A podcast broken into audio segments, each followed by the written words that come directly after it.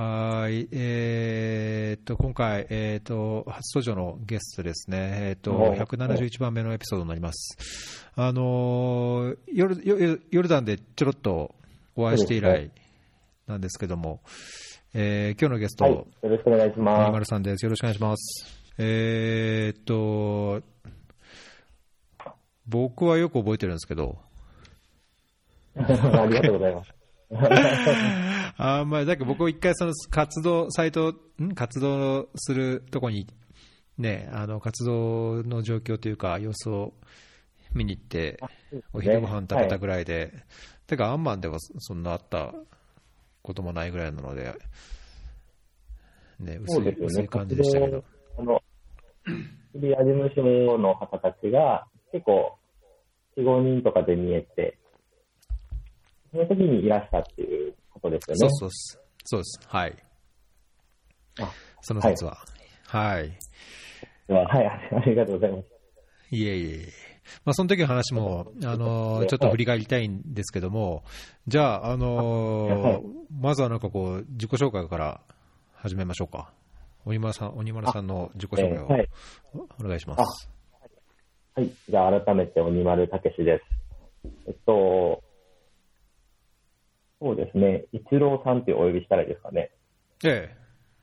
どうぞどうぞ。一郎さんとお会いしたのが、まさにさっき言っていた青年海外協力隊で、あの、ヨルダンっていう国で活動してた時で、でその時は理学療法士っていうリハビリの職種で、えっと、2年間行ってました。で、活動先自体は子供のリハビリセンターみたいなところで、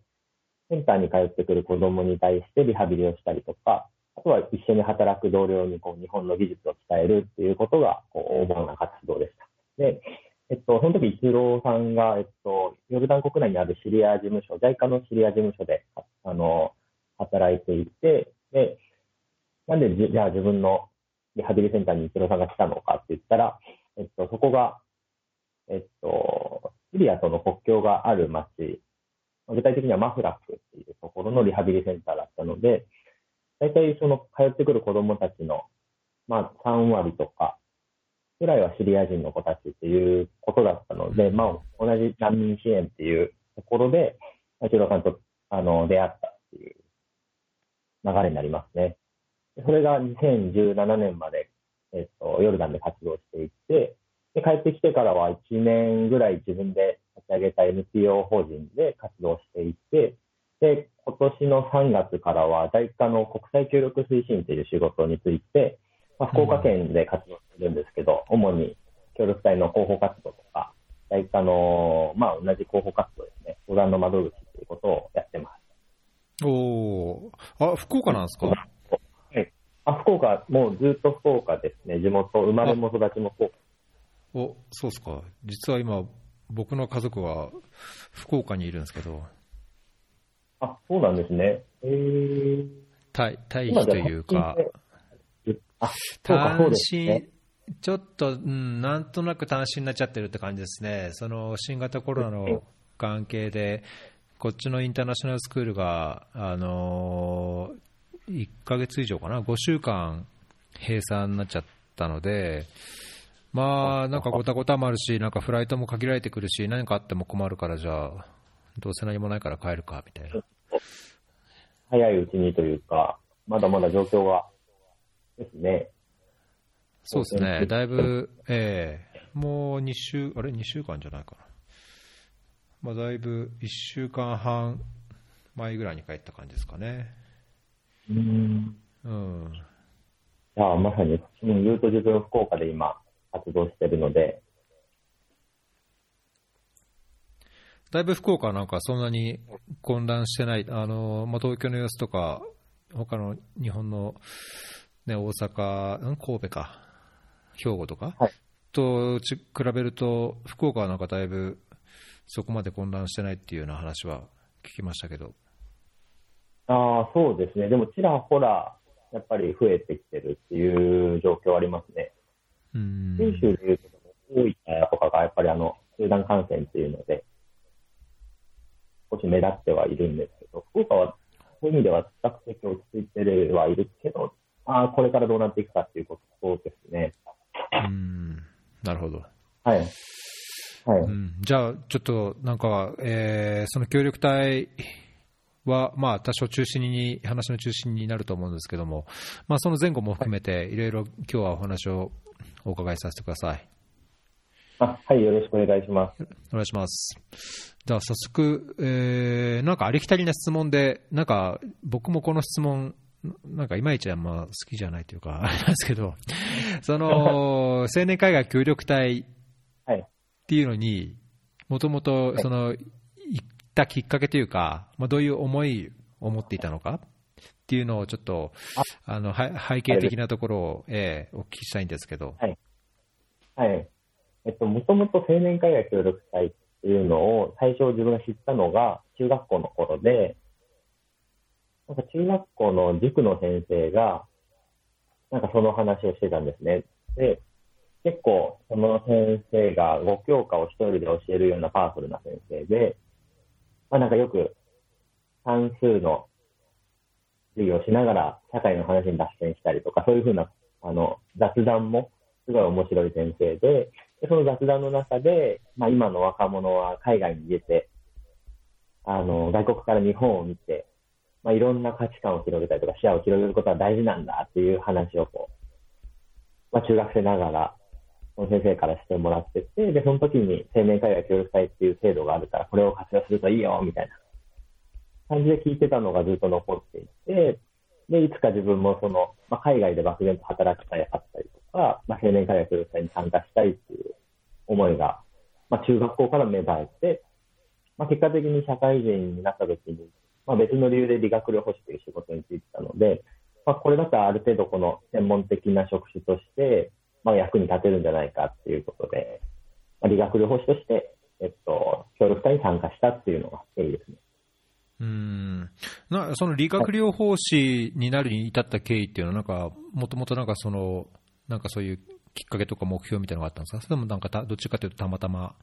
みたいな感じ？ね、理理学療法士自体は高校の頃に知った仕事で、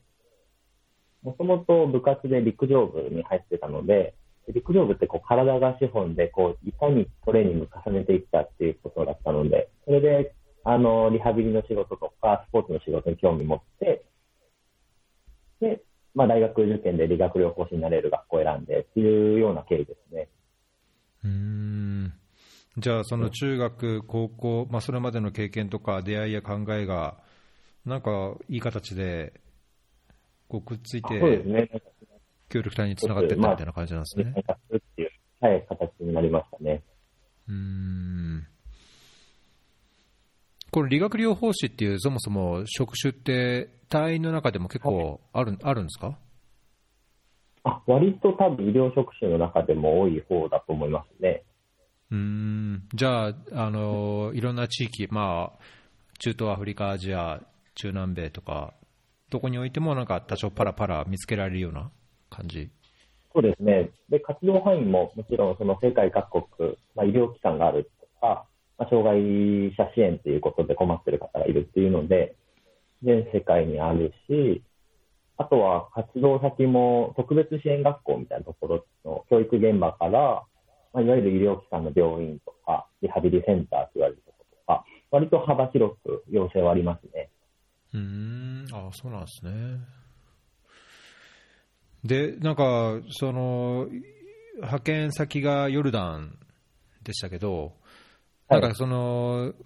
ご自身で行く前は、なんか、いや、アフリカがいいとか、いや、どこがいいとか、なんかそういう、どっかの国や地域に思い,、思い出があったり、こう、行ってみたい国みたいなところってもあったりしたんですか？ああ、ありましたね。やっぱりアフリカでしたね、自分も。あ、アフリカあったんですね。へはい。いまだにまだいつか行きたいなってことは思っていて、ーうん。どうしてもこう、自分は協力隊のイメージって、なんかアフリカで電気なし、水道なしのところでこう、まあ、人間味あふれるというか、野生的な生活をしに行くっていう、まあ、勝手ながらなイメージが、それこそ中学校ぐらいからあって、だったので、受ける段階で希望国は、ケニアが第一希望だっほうほう。た。はい。え、それが合格してヨルダンですってなった時に。なんか、はい。ヨルダンかみたいな。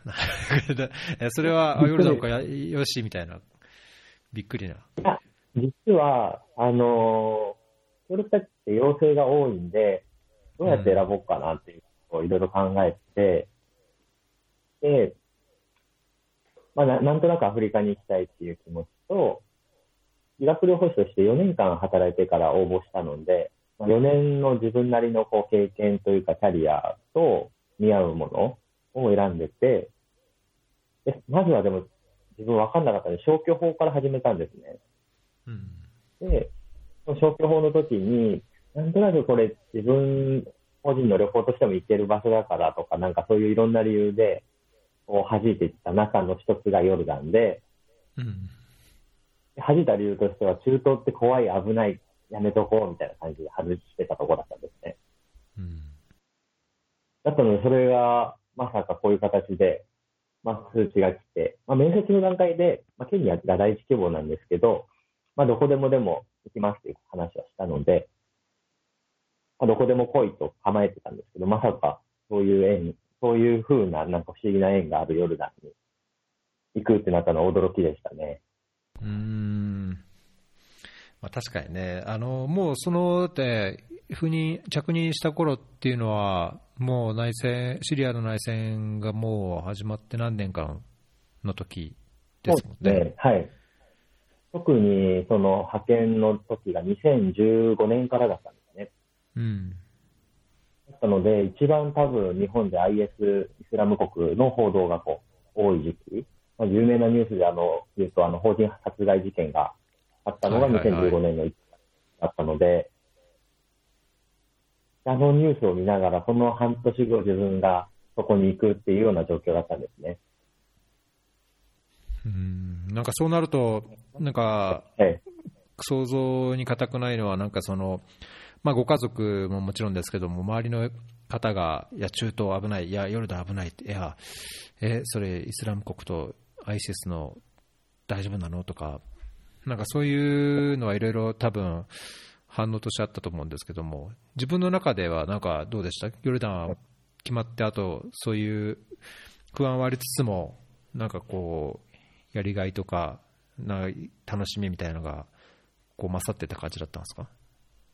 あ行く前は本当にそういうふうなニュースも見て、メディアの情報もたくさん見て、もう不安しかなくて、で、もう実際にその、青年海外協力隊の事務局に電話をして、で、なんかもう派遣国を変えてもらうことができないのかっていう問い合わせまでしました、ね。へはい。ただ、その時に、あの、対応してくれた方が、まあ、良くて、その、まあ、中東っていう一くくくりに、まあ、地域として見ても、あの、もちろん紛争が中で起きている国もあれば、まあ、安定している国もあるし、まあ、一緒くたに考える、うん、考えなくても、どうしてもこう、日本から見てるイメージって大きく大きく捉えてしまうので、で、ヨルダンはすごくあの安定している国で、まあ、今も日本人200人ぐらい住んでたりとか、協力隊自体も隊員として2、30名の方があの活用してるっていうような話とかをされて、そうですね、そこでちょっとずつ自分の中でこう気持ちを整理していってっていう感じですね。うんまあ行ってみるとね、行ってみると全然なんかそのやっぱ安全さというか、あのーまあなんかいろんな事務所からのブリーフィングとかそういうところではこうちょっとこう厳しい注意みたいなものはあるとは思いますけど、まあそれでもこう、人々は普通に生活してるしね。まあ、街を見れば、その安全性というか、なんかこう穏やかさみたいなものは分かると思うんですけど、まあ、行く前はやっぱ、すごい怖いっていうのはね、うん日本人の中ではこう一般的なイメージだと思うので、じゃあ結構、はい。結構あれだったんですね。ワクワクよりもなんか、不不安がありな安というか、がらの、はい。で、不安を抱えて、まあ、さっきの電話の続きになるんですけど、その後、まあ、あのやっぱり不安だったので、なんかいろんな話を、その担当者さんと聞いてて、で、その続けて言われたのが、協力隊の派遣前訓練っていうのが、あの、アラビア語を勉強したりとか、その国のうん。行政のこととか文化、のを勉強する期間が70日ぐらい、あああの、一郎さんご存知だと思うんですが、あるので、その訓練を受けて、中東のこととか、他の国のこととかを知った上で、70日終わった時点で、やっぱりヨルダン怖い、行きたくないと思ったら辞退しても大丈夫ですよっていうことを言ってくれて、うん。なんかそれがすごい自分の中では大きくて、で、その、はまあ、訓練辞退したからって、その、訓練でかかった費用を返金してくださいとかそういうのもないし、みたいな感じで言われたので、なんかここまで本当に言われたら、自分がおかしな偏見を持って、勝手にこう混乱してるのかなとか、逆にどこの国だったら自分は行きたいんだっていうこともなんかすぐに答えがなくて、まあそういうふうにこう、いろんなことを知りながら、まああとは実際に訓練を受けながら、やっぱりなんかこう不安よりも行ってみたいっていう気持ちが勝って、出発しましたね。うん。あ、そっかそっか。同同期って何人ぐらいいたんですか？えっと、同期は、えっと、7人ですね。おお。じゃあ、それなりにいたから、まあ、なんかそう、仲間もいて、そういう訓練、訓練場での生活を通じて、まあ、だだいぶ気持ちはこう、向かってった感じなんですかね。はい。そうですね。みんなやっぱ最初不安って言ってたんですけど、もちろんそのヨルダンから帰ってきた、いわゆる先輩隊員の話ああ、うんうんうん日本にいるそのシリア人だったりとかヨルダン人の方が講師に来て、なんか交流会があったりとかして、なんかそういうの一つ一つで、なんか不安が一つずつなくなっていっちゃうような感じですね。うん。うん。なるほど。はい。じゃあ、じゃあなんか現地での話もこういろいろ、なんか僕は、その、まあ、ね、ヨルダンにいらっしゃる時ももっといろいろ聞きたかったなと、今でも思うんですけど、その最初に、あの紹介くださったように、まあ、シリアに近いマフラクっていう町で、えー活動をしてて、えーまあ、シリア人の難民の方々も、えーこうよくそのリハビリに来られてたという状況だったっていうことですけども、なんか、なんだろう、こう、ま、イメージ、まあ、僕は言ったからある程度イメージつきますけど、こういどうイメージがつかない、つきにくいと思うんですけど、なんかどうどういうように説明すれば、なんかあの状況、その活動の様子とか、雰囲気、環境みたいなものが通じるのかなと、なんかどういうふうにご説明すするんですか、はい。どういうところで何やってましたみたいな。うんあどんな人だよとか、どういうとこだよとか、そうですね。はい。ああ、そうですね。えっと、マフラックっていう町自体は、ヨルダンの最北端にあるところで、大体、マフラック県マフラック市の人口が30万人、ん ?30 万人ですかね。まあ20万人ぐらいで、ただそのうちの人口の半分はシリア人。でこのシリア人は多分、あの、移民も難民も含め、っていうことだとは思うんで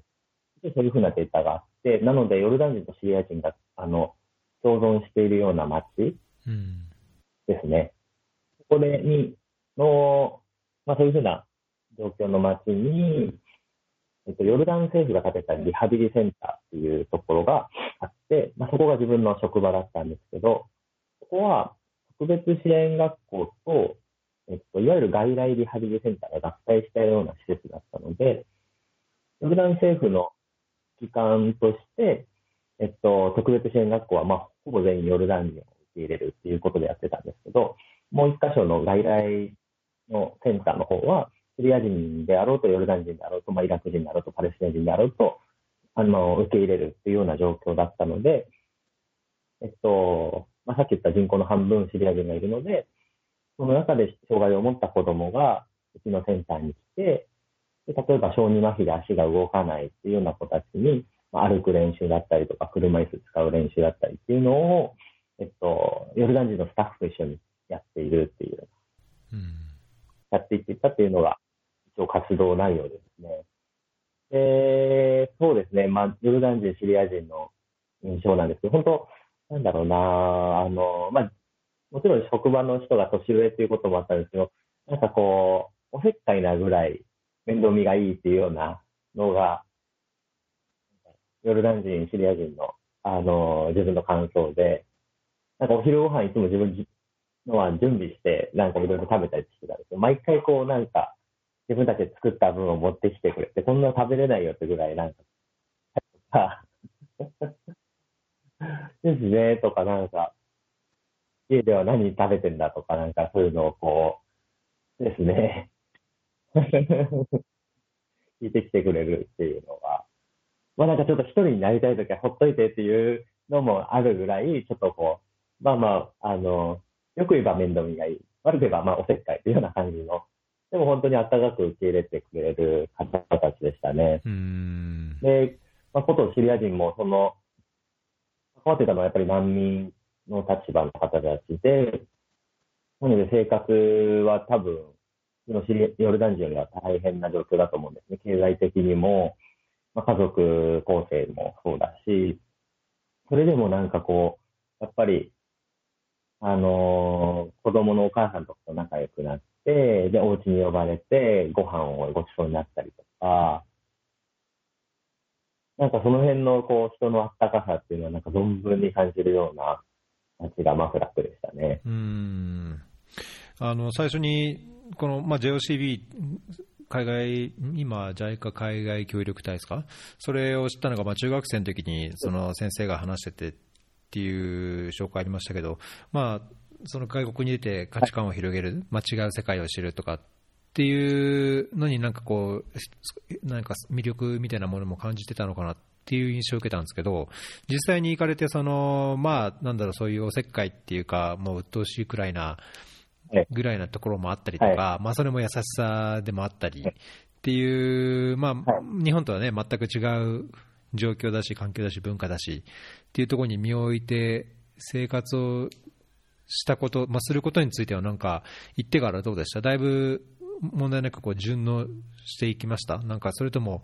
こうやっぱりその違いにこうなんかこう難しさとかストレスを感じるようなこともあったりしたんですか、はい、ああそうですね。その協力隊に行く前に割と自分はあの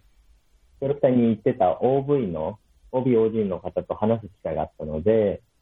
結構なんかこう異文化あるあるというか、協力隊あるあるというか、なんかそなんかそういう話をたくさん聞いてたので、まあ、現地に入ったらいろんなこう異文化とか、もう日本じゃ経験しないようなことが待ってるっていうのを、あのもう散々聞いてたので、ある程度心づもりはあって行ったので、まあ、最初起きるいろんなことは割と、おお、これかこれか、先輩たちが言ってたのは、みたいな感じ。まあ、割とすんなり受け入れてはいましたね。ただ、まあ、一方でこう、あの、難しいなと思ったところもあって、その、それはなんか多分自分が活動の、うんと、まあ、活動の、との向き合い方っていうところで、どうしても、よくや、あの、みんな通る道なのかもしれないんですけど、自分はこう、支援しに行くっていうことを、すごいこう、あの、ある意味自分の、なんだろうな、支援するっていうのを、なんか自分の仕事というか自分の役割だと思って言ってたので、うんうん、やっぱり何かこう現地の人の役に立たないといけないとか、何か現地の人のに助けないといけないとかっていうことを、まあ、ある意味すごく力んでたので、なのでそれがこう上から目線で、現地の人を見てしまったりとか、逆にこう現地の人に強く言って、本当になんか泣かせるまで喧嘩したいこともとかも実はあって、うん、なんかそこはなんか最初すごく苦労したところで、でもなんかその本当に大きな喧嘩とかになった時に、何か何しに自分ってきたのかなってことをもう一回振り返って、で、まあ、とりあえず次の日チョコレート持って、その、泣かせてしまった、あの、女性の方のところに謝りに行ったんですけど、まあ、そこ向かれながらも、でも、もう一回でも、やっぱりこう、共になんだろうな、一緒に共存するというか、共生するというか、うん。一緒にでもやっぱ生活していくっていうことが、まずは彼らの文化を理解したりとか、自分の今置かれてる立場をしっかりとこう見直すっていうこととして必要だなと思って、なんかそこでちょっと立ち返りながら、まあ、その困難を乗り越えていったっていうような感じですね。うん。まあなんかその協力隊って2年間手限られた時間だし、その、なんだろう、他はいにこうコンサルタントとか専門家みたいに、こう、立て付けがしっかりあって、使える予算があって、で、成果、こういう成果をちゃんと出しましょうみたいなものがあるわけじゃなく、まあ置かれた環境で自分の考えと努力と関係性の中でなんか、どうにかできることをしたかしていかなきゃいけないみたいなのが現実の側面としてあると思うんですけど、まあ、そういうふうになんか、ねさはい。し支援したいとか、や役に立ちたい、自分に何ができるかっていうのをことからこう多少の衝突があったり、まあ、それからこうなんか異文化理解みたいなところも経て、えーその2年間のうちに、そういう、はい。なんだろう、こうアップダウンというか、なんだろう、右往左往もあるのかもしれないですけど、なんか、えはい。なかなか、ね、うまくできる人もいれば、やっぱりそれでどうしてもうまくバランス取れない人も実際にはいると思うんですけども、なんか僕がそれこそ鬼丸さんに会った時って、残り、帰り、えー、と帰任するまで、帰任する3、4か月前とかでしたっけ、半年もないぐらいでしたよね。うんなんかその時はそうですね。はい。ね、その時はすごい、なんだろう、こう、落ち着いてて、その職場の人ともこう、いいバランスを保ってるというか、いい関係を築いていて、なんかすごい自然な感じに見えましたけど、そこに至るまでにやっぱり、だいぶいろんな苦労があったっていうことなんですかね。あ、そうですね。はい。はい。いろんな苦労がありながら、やっぱでも乗り越えられたのは、うーん、近くに結構他の日本人の隊員とかもいたのでう、ん。その、その隊員の中には2回目の派遣の、まあ、ちょっぴり先輩の同期とかもいたので、はい。その彼に話を、はい、いろいろ相談しながら、こう、どうしたらいいんかな、これ、とか言いながら、こう酒飲みながらです。うん、それが結構自分の中では大きかったと思いますね。そういう出会いがですね。なるほどね。はい。まあ今なんか、ね、それこそこの新型コロナウイルスの関係で、ああの関係でもう帰って、まあ、帰りたくないのに帰ってこなくちゃいけない人うんがいたりとか、これからまあ着任するのを楽しみにしていたもののこういけないとかっていう状況もあって、なんかやっぱり自分の、ね、努力と意識だけではできないことっていうのは、あのその派遣っていう、まあ、制度上もありますし、行ってからもいろいろあると思うんですけど、まあ、これから行く人、あるいは、まあ、あの帰っ帰ってきちゃったけど、まあ、このこれから次を考える人にとって、なんか自分の経験から言えることがあるとしたら、自分の考えって。ああ、そうですね。なんかでも自分の経験から言うと、ぱり行かないと分からなかったことがたくさんあったなと思っていて、冒頭で話したように中東って怖いっていうイメージが、やっぱり実際に現地の人とそうやって話すと、すごくおせっかいで面倒見が良くて、温かい人たちだったりとか、っていう、やっぱり現地に2年間身を置けるっていうのは、なかなかこんなにいい制度ないなっては思っていて、ですね。なので、現地の生の声を聞けたりとか、空気感を肌で触れられるっていうのは、やっぱり協力隊ならではで、すごく大きな経験になると思いますね。うんじゃあ行った、行って、行ってもすごい良かったっていう感じですか？あもう自分は、あのーはい、行ってよかった派ですね。よかよかった。えうんだから、これから行く人たちにはぜひぜひ行って、まあ、背中を押すのが自分の役割かなと思って、まあ、もちろん楽しいことばっかりじゃなくて苦労することもあると思うんですけど、ーうん。でもそれもひっくるめて、提供させてくれるのがこの2年だと思いますね。うん。じゃあ、なんか中学校の時に先生が言ってたように、そのいろんな日本と違った価値観、あるいは文化や社会とか、いろんなあり方を見て、なんかいろんなものを自分として得られたっていう満足感がすごい強いっていう感じなんですかね。あそうですね、はい、行ったことに対してはすごく満足してますね。うん、それはいいですね。うん、あよかったです。その活動で、まあね、そのまあ、何ができたかとか、活動の達成度とか、そういうところはまだまだ、まあ、反省するところもたくさんあるんですけど、うん、でも、参加したことに対しては、はい、おお、我ながらいい選択したなって、まあ、過去の自分に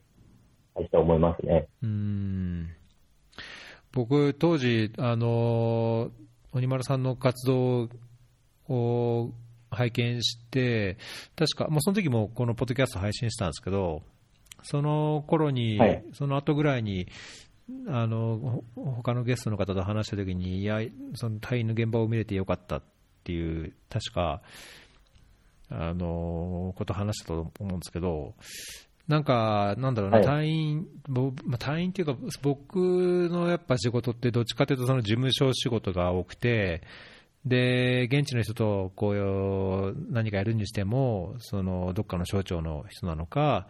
まあ、僕、水関係なので、その水道局の人なのかっていう、どっちかっていうと、なんかその、提供すべきサービス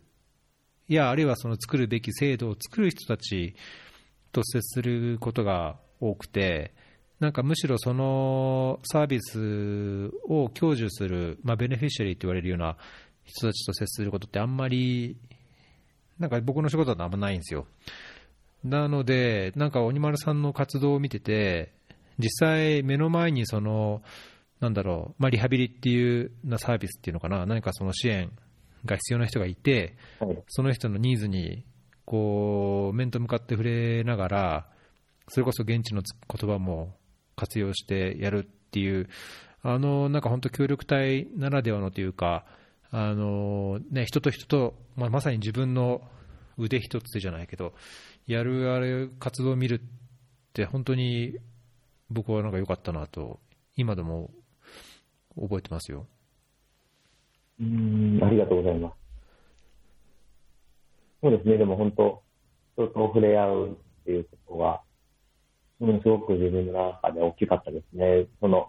シリア難民と呼ばれる方たちも、日本からニュース見てたら、どうしてもこう大きな数字として、何十万人がどこどこの国にれて、そのうちの死者が何万人でとか何人何千人でっていうような、こう、大きな数字でピンとこないっていう中の今度、一人一人と、まあ、数はもちろんですね、少ないんですけど、一人一人と面と向かって会って話せたっていうのは、やっぱり、うん、向こうに足を運んだからだと思いますね。うんいやなんかすごい大きいと思いますよね。だからなんか、ものを作って何千人に水を届けるとか、まあ、何か大きいものをして、いや、こんだけ社会が変わった、制度が良くなったっていうのは、なんか一つ、指標としてね、いろんなその成果として考えられるものはあるかもしれないですけど、うん、多分その人一人と、一人一人とこう触れ合いながら、向き合いながら、なんかやっていくっていうことのこう大切さとか、まあ、今もね、例えば新型コロナウイルスだって、何人が感染して、何人が重症化してとかっていう数字だけじゃなくて、実際には現場にはその医療従事者の人が一人一人の患者と向き合ってとかね、まあ、そういうのの本当のありがたみというか、大切さっていうかね、そういう観点からしても、なんか協力隊の活動っていうのは、あのすごい有意義だし、ま僕らみたいになんかその仕事としてやる人間としても、まあ、そういうところをちゃんとやっぱり見て、あのその必要性とかね、自分のこの仕事の向き合い方っていうのを常に考えなきゃいけないなっていうのをなんか考えさせられますよね。うんそうですね。いや、だからよよかったです、あの、あの拝見しに行ったときは、とってもとっても、うん、自分自分的にもすごいプラスになったというか。多分いろんなことがあった後だったので、だいぶ落ち着いて活動にやったかもしれない。もう、だけどそれも、もう、もう2年、ん？今2020年だから？3年、3年ぐらい前ですか ?2、3年？帰られたのが2017年ですもんね。はい。なので、もう3年、早いですね、3年経ですね。その、その後、ヨルダンから戻られて、今、まあ、国際協力推進もやられてるってことですけども、はい、確かなんか当時、ランランチの時ですかね、はい、なんか今後どうするんですかっていう話を、どうしたいんですかっていう話を、なんか伺ったときに、いろいろやりたいこともあるんですっていうふうにおっしゃってた気がするんですけども、そのやりたいことっていうのが NPO か何かだったんですか？あそうですね。やっぱり、その、うん、協力隊で活動した後に、まあ、国際協力って言われる分野にまた入っていきたいなってことは、まあ、その時も考えていて、あったので、ただでも、それをどういう形でするのか、例えばまた、えっと、JICA の仕事に就くのか、あるいは自分で団体を立ち上げるのか、現地の団体に所属するのかっていう、なんか具体的なところまでは実はその時は見えてなくて、うん、でも結果的に今、入ってきて3年経つんですけど、はい、今年の3月から、ね、本当今月からなんですけど、してる仕事としては、JICA の国際協力推進員っていう仕事で、本当に、えっと、福岡県の、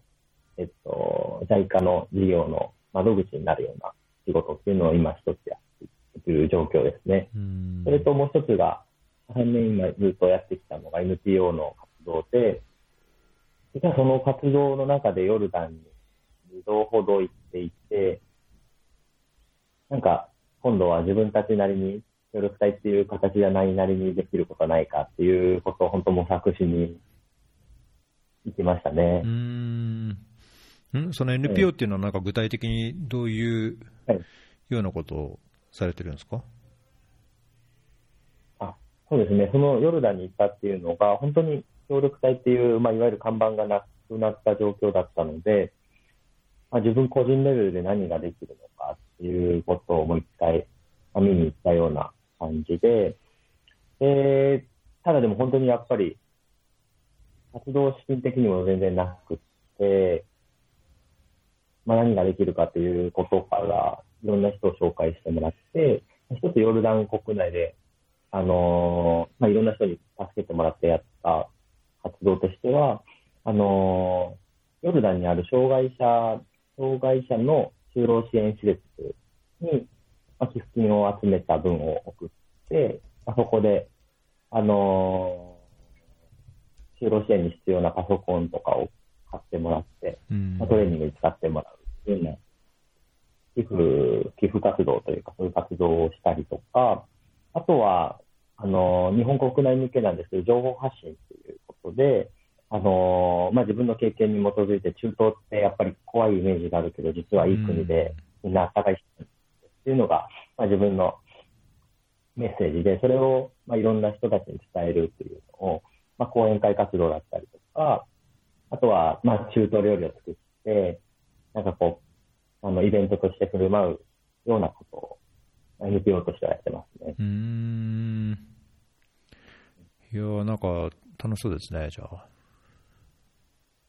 そうですね、楽しくやっていて、で、その活動の中で、今度、あの、もっと広げて協力隊のことを伝えたりとか、広報するっていうことが、やっぱりしたくて、で、それが今度今や、3月から始まった JICA の国際協力推進という仕事につながっていってるような状況です。うん、なるほど。えー、はい、じゃあなんか経験も生かしつつ、まあさらになんか新しいところにこうどんどんどんどん自分もこう経験を積んでいけるといいですね。そういう仕事と活動を通じながら。ですね。はい。そうですね。やっぱりヨルダンっていう国が長かったので、そこしかある意味、今知らないので、ただ今度、あの、国際協力推進という活動だったら、他の国から帰ってきた隊員と一緒に、うん、まあ、イベントを企画したりまあ、その国の話をみんなで聞いたりとか、まあ、これから行く人たちが応援したりとかっていうので、あのいろんな幅は広がっていってるのかなと、本当ですね。やりながら感じてます。はい、うんいいですね。そうですね、ちょっと頑張っていきたいですね。うんなんか、ツイッターのあれを見ると、アラブの魅力を発信中って書いてますけど、そうですね、はい、やっぱり、はい、アラブはアラブのこう魅力があります？あります？とか言って。あそうですね、やっぱり、うん、アラブはアラブのなんか独特な魅力が自分はあると思って、うん、なんか一つはやっぱり、彼らのおもてなし精神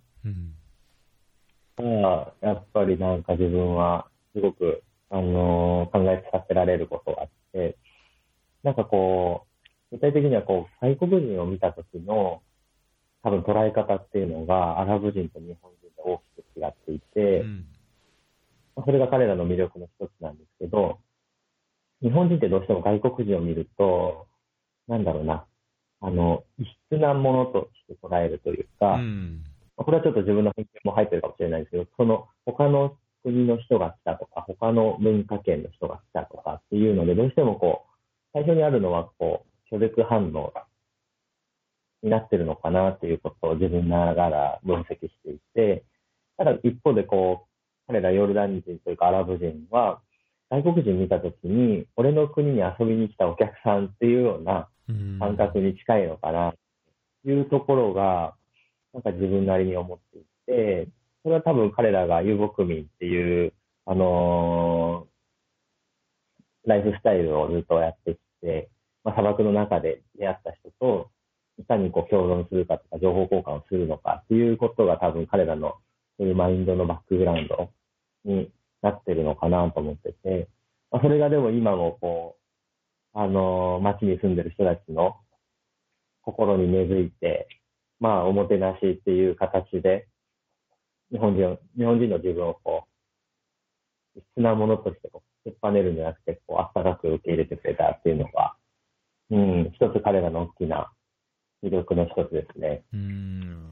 確かにね、なんか日本も、いや、日本はそれこそおもてなしの精神がありますって言うけど、なんか必ずしもそうなのかなっていうのは、なんか僕もおっしゃるところ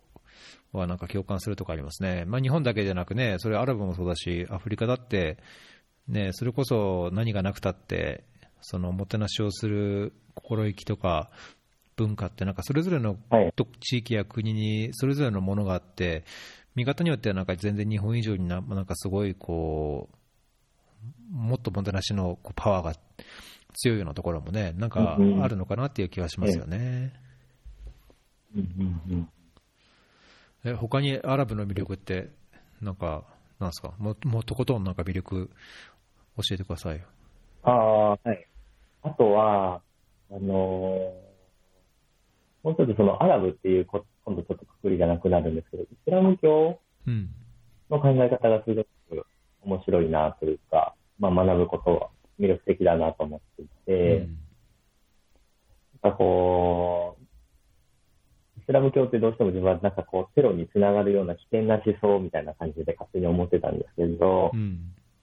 もちろん全然そんなことはなくて、なんか話してて面白かったのは、なんかイスラム教ってポイント制度みたいになってるっていう話を聞いて、うん、なんか、はい、なんかこう、人にいいことをすると、なんかそれを見ている自分の頭の上にいる天使が主張してくれてるみたいなですね、こうメモ帳にこう、うん、プラス10点とか、プラス20点とか。一方で悪いことをしたときに、その天使の反対側にいる悪いことをカウントする天使がこうマイナス10点、マイナス20点とかっていうのを書いてて、で、それを生涯ずっとその、いいことを数える選手、悪いことを数える選手が自分の人生を見守って、死んだ時にその手帳が閉じられて、で、あのー、天国行くか地獄行くかっていう審判の時に、その、その手帳を2冊見ながら、まあ、プラス100万ポイントと、あ、マイナスでも1000万ポイントだから地獄みたいな感じでこう、まあ、住み分けられているっていうような、こう、なんかこう、面白い説明を受けたんですけど、なんかそれもでもすごく、まあ話としては面白いっていうのもあったんですけど、なんかこう、なんだろうな、結局こう人のいいことをするっていうことが、自分が天国に行くためっていう、こう、まあ、あのー、筋道で話がつながっていて、なんかそういうふうな教えが広がってるから、すごく軽犯罪が、まあ、ある意味少なかったりとか、人に当たり前に優しくしたりとか、うん、うんしてるっていうのは、なんか一つこう、イスラム教の国が、なんだろうな、あのー、すごくこうあったかい上なのかなと思って、もうなんか彼らの魅力の一つですね。うん。確かにね、まあそういう宗教って、もう本当文化としてというかね、習慣習とかってところにこう消化されて、人々のこう、なんだろう、関係性にもやっぱり影響するし、なんか、日本ってすごい、まあ、僕自身もその、まあ、中東やアラブやイスラムっていうものをちゃんと理解してないなと感じるところありますけど、まあ、それにしても、ここ20年ぐらいですかね、まさにそのテロとか、あの、アイシスとかの関係で、ますますなんかちょっとこう、偏った見方がされてるかなっていう気はするので、なんかそういうところでも理解が深まると、もっとね、いいと思うんですけどね。そうですね。なんかそういうところを情報配信していくっていうのが、ですね。まあ、自分なりの役目なのかなと思って、うん。今、入れて頑張ってるところですね。うん。あと僕は中東、まあ、2年ほどいてよかったなというのは、あとご飯食事ですね。なんかアラブアラブ料理は本当、食べ過ぎちゃうというか、太っちゃうというか、はい、美味しいし、ね、多様っていうんですかね、うん、野菜は多いし、まあ、肉もあるし、なんか豚がないとかっていうような日本人は少なからずいますしね、お酒がどうとかっていうのはなくはないですけど、まあ、それでも、食事っていう意味では、料理っていう意味では、すごい多様で美味しくて、でなんか同じようなメニューでも、例えばこれシリア風なんですとか、これはヨルタ、はい、どこ風なんですとか、ね、多様性があって、結構奥が深い気がしましたけど。ね、はい。そうですね。料理も本当でも美味しいですよね。うんうん、結構でも米、日本人の口にも合うと思うので、そうですね。大体、行った隊員はこう家に招かれて食べ過ぎてみんな太って帰るっていうのが割と、あるだったりもしますね。確かにね。ちなみに僕のパートナーは元隊員だったんですけど、あの、はい、元隊員でシリア隊員だったんですよ。だから、そうなんですね。そうなんですよ。まあ、多少、まあ、アラビア語も、あの、いや、なんかシリアなまりだから恥ずかしくて話したくないとかってよく言ってますけど、あの、アラビア語も一応分かって、うん、ヨルダンいるときはなんか、あの、いろんなこう、シリア風のアラブ料理とかも作ってもらったりしたんですけど、まあ、なんか本当、ね、中東アラブに行った人って、まあ、料理もそうだし、言葉もそうだし、なんかこう、どんどんこうそこに溶け込んでいって、なんかそこのことこのいろんな良さをこう吸収している感じがして、なんか羨ましくも感じましたけどね。うん、そうですね、なんか文化に引っ張られていくような感じとかはありますね。うんちょっとしたそういう、まあ、シリアのとかだと、あのー、細工の、でできた細工の、あのー、箱だったりとか、うんうんうん、あとはちょっとこう、パレスチナのこう刺繍がすごい綺麗だったりとか、はい、はい、あとはモスクの中がすごくこう、幾何学的なものが広がってて綺麗だったりとか、うん、はい、やっぱなんかああいうのに、ああいう文化にやっぱ魅了されていくのもありますね。確かにね、本当、綺麗なもの、美味しいもの、なんか魅力的、独やっぱ独特性っていうかね、その地域性、アラブってやっぱ地域の独特性もやっぱあるし、はい、だけど歴史的に見ればね、そのまあ、キリスト教やユダヤとかとの関係とか、あるいはエチオピアなんかもいっぱいその中東の影響も、ね、アラビア語もアムハラ語のその言語の中にだいぶ入ってきてるところもありますし、ね、やっぱり中東アラブっていうのは、なんかその周り、世界的に見てもね、いろんなところでいろんな影響を世界にこう広げていってるところもありますし、なんか歴史を学んでもまた面白いですよね。そうですね。深いですよね。自分まだまだ勉強中なんですけど。うー。うんん。やっぱりあの中東の宗教のこととかも特にやっぱりそうですね。その三大宗教って言われるもののエルサレムがすごく集約されてる場だったりとかうんす。るので、うん、とかなんかこう聖書の中のエピソードで出てくる場がいっぱい、あの、まあ、ヨルダン国内であったりとかうん。知れば知るほど、こう、奥の深さというか、歴史の深さというのが吸い込まれていきますうね。ん、ね、本当、本当そうだと思いますよね。まあ、それだけになんかこうね、今の、まあ、シリア、もうシリアなんてもう10年、10年ですけど、あの、イエメンもそうだし、うんそうでね、まあ、あるいは湾岸地域でとかもそうだ、なんかね、ごたごたがあったりすると、まあ、なんか非常に残念に思っちゃいますね。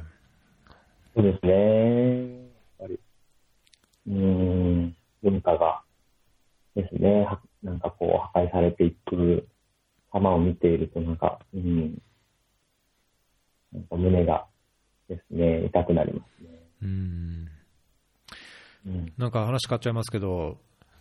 協力隊の頃、行く前はアフリカにこう、イメージが、あるいは心が向いてたようなこともあったようなふうに受けましたけど、もう今はすっかり、じゃあ、アラブですか？もう、アフリカはいいや、みたいな。いいやっていうか、アフリカは、アフリカは狙ってますね。あ、狙ってるんですか？一応。アはいフリカにもまた行き。たいなと思っておーアフリカはやっぱりなんかこう、直感的にあそこに何かある気がしてて、うん。はい、なんかこう人間の生きるエネルギーというか、あの赤土の感じのところに多分こう、日本人がなんか失ってるものがたくさんあるような感じがずっとやっぱりしてて、だから何かの形でアフリカで、あの、旅行じゃなくて住みたいなってことは思ってますね。おーはい。えっと、なんかチャンスがあるといいですね。今の仕事の、ね仕事のつながりまかた延長か何か、まあ、あるいは全く違う形であっても、なのか、はい。でもやっぱいつか一回は行きたいですね。ん。で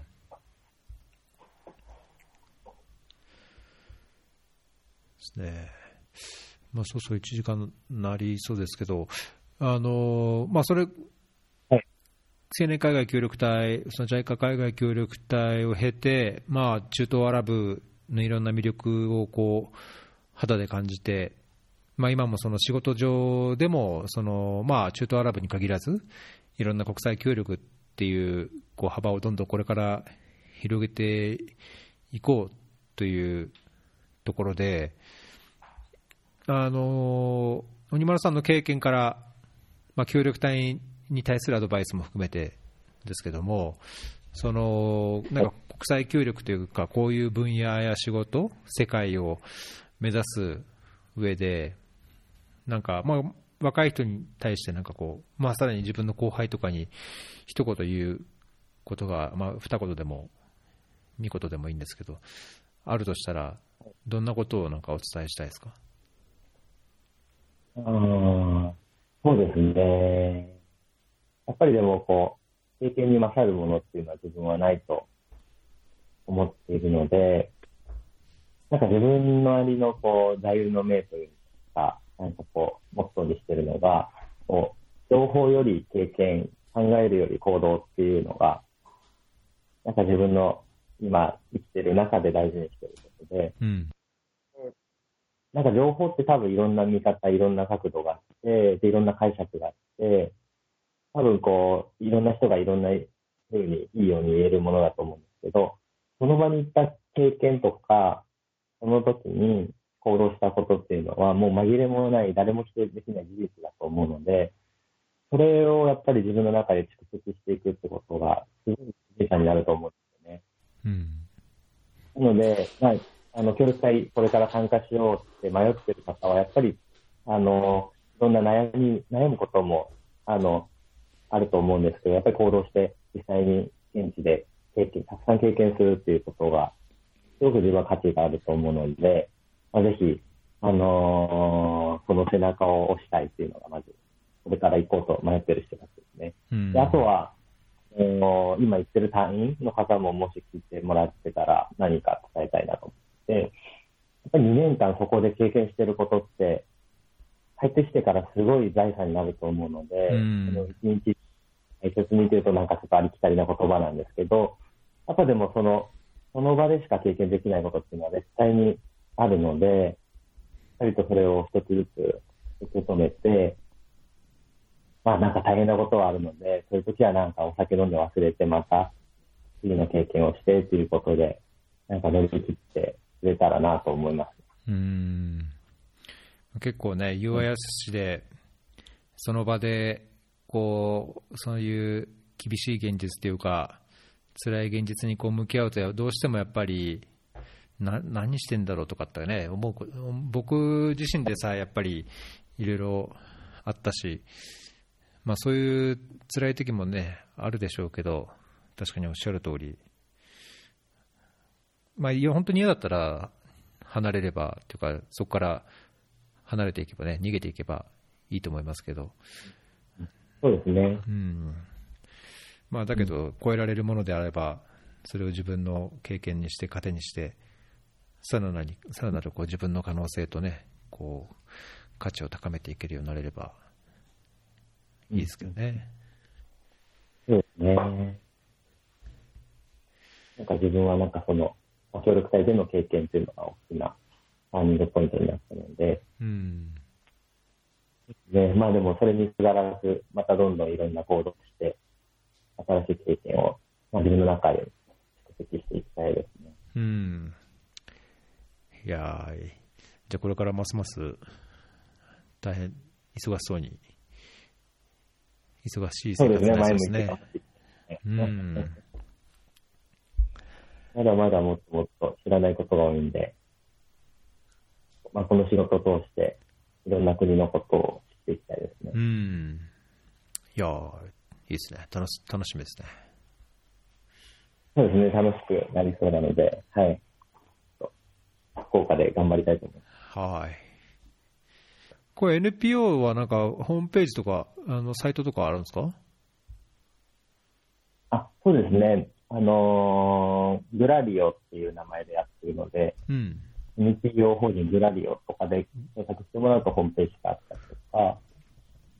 あとは自分が、まあ、個人的に情報発信してる分では、Twitter が実はあんまり触れてなくて、どちらかというと Facebook とかにいろんな書き込おあ、みとかをそうなんですね。おはい。そっちをもし、ですね、Facebook とインスタですかね。まあ、あの、本名で鬼丸武史という名はいはいはい。前で、ので、そこをなんか、フォローだったりとか見てもらったら、うん、嬉しいですね。え、グラ、グラ、グラディオ？ん？もグラリオですね。ん？手に点ってんですか？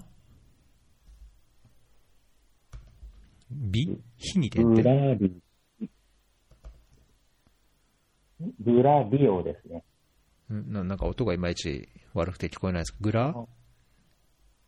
リオ。ディオリオ、リオですね。はい。リオのカーニバルのリオ。あ、グラリオ。はい。グラリオ NPO。あ、あった。あ、これかな。えー、特定非営利活動法人グラリオはいです。か、はい。あ、ツイッタ多分ホームー、ページが、そうですね。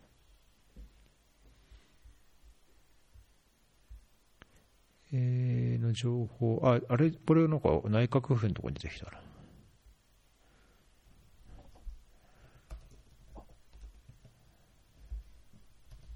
おじゃあちょっとこれ、検索して出てきたら、出てきたやつを貼っときますね。あありがとうございます。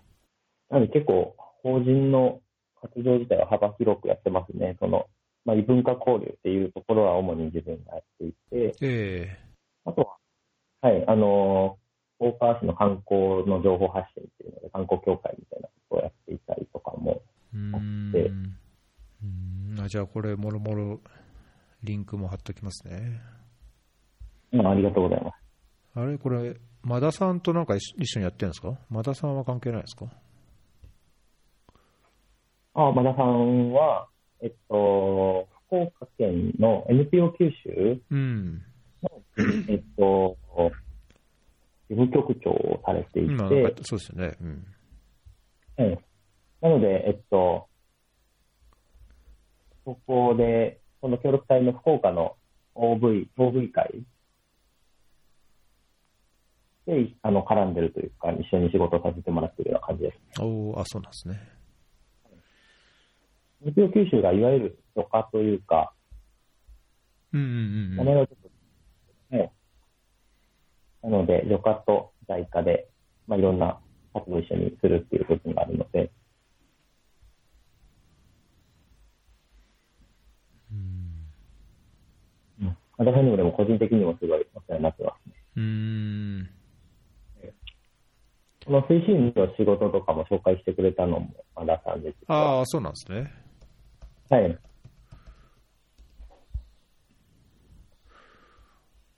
あと、鬼丸さん、これ本も書いてるんですか？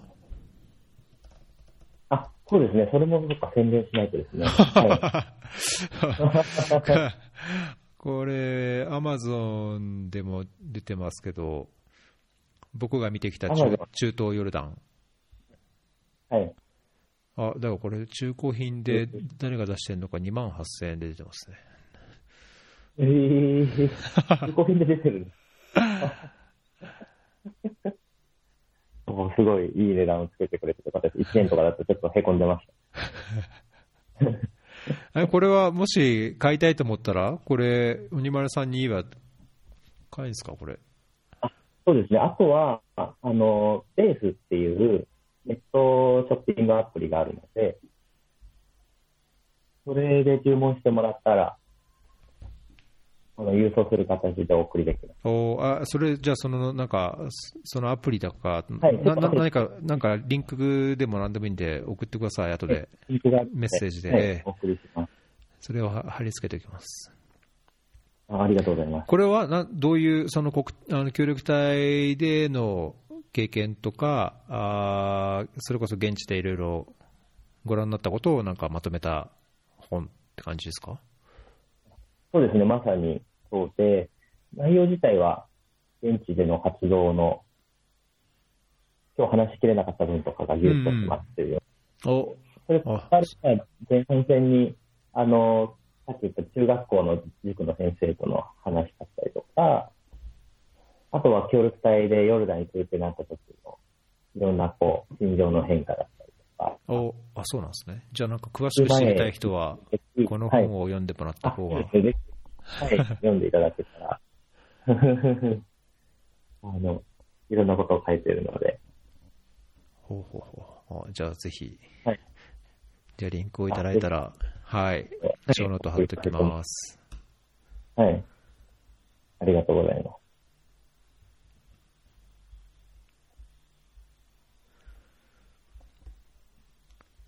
ですね。じゃあ、そんなとこですかね。いやー、なんか本当ヘッ、ドホンの送付に失敗して、ごめんなさいっていう感じです。ああ、いえいえ、ばっちり、あの、とも綺麗にいるので、じゃあ、またツイッターと、フェイスブックも今、あの、リクエスト送ったので、まあ、僕はあんまフェイスブ本当でック見ないんですけど、見るときがあったら、見るときがあったら見るようにします。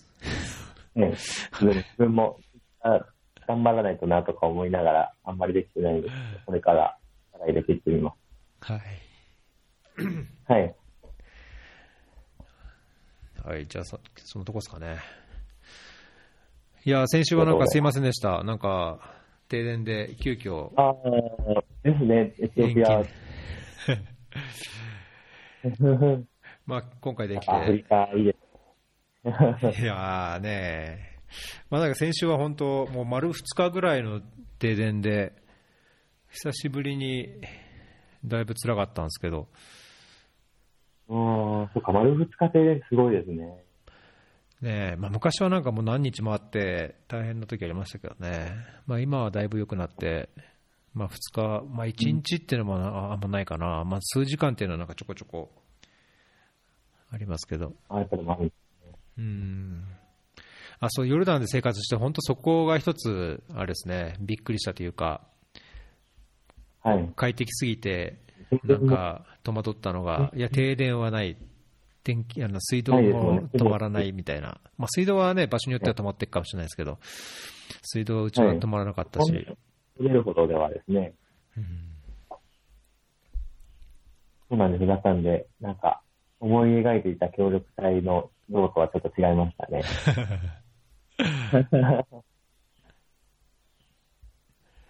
まあでもそれも含めて、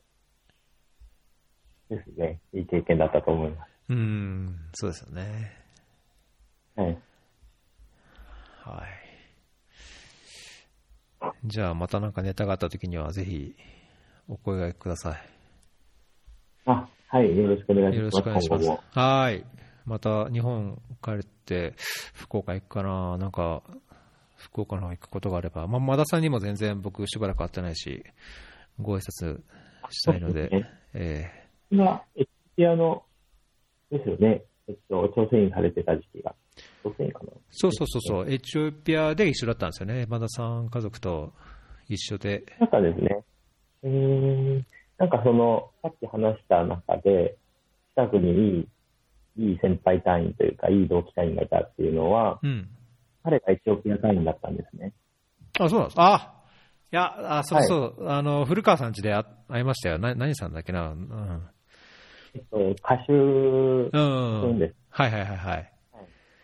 そう何回で、か、彼が2回目の、はい、短期で、あの、ヨルダン来てて、で彼もやっぱですね、すごい、いろんな相談乗ってくれてたので、うんうんうん彼がいたのといなかったので、多分自分の人間は違ってたと思いますねうん。。ああ、それは大きいですね。存在として、じゃあ。そうですね、多分いいなかったら腐ってたかもしれないです。えー、いやな、そういう出会いもなんかやっぱ、ね、まあ、ねねな、ない人もいもちろんいるでしょうけど、もうやっぱりありがたいし、ね、貴重ですよね。うん。そうですね。大きかったですね。うんいや、そうですか。まあ、じゃあなんか、またなんかヨルダン、当時のヨルダンの人とのこう集まりとかあったら楽しそうですけど、はいえーまた機会があれば。はい。はい、そうですね。ぜひぜひ福岡にも、はい、お越しの際があれば。そうですね、機会があれば、まあ、そもそもあんま日本に行かないっていうのがあるんですけど、そうですね、今。大変な状況でもあるんで。はい。じゃあまた、その時には、ぜひお声掛けしますんで、よろしくお願いします。はい、ぜひ、はい、お待ちしてます。はい。じゃあ、今回は、えっ、と、エピソード171になりますね。えっ、と、ヨルダンで、えー青年海外協力隊を経験された鬼丸さんにお話を伺いました。どうもありがとうございました。ありがとうございました。はい、またお願いします。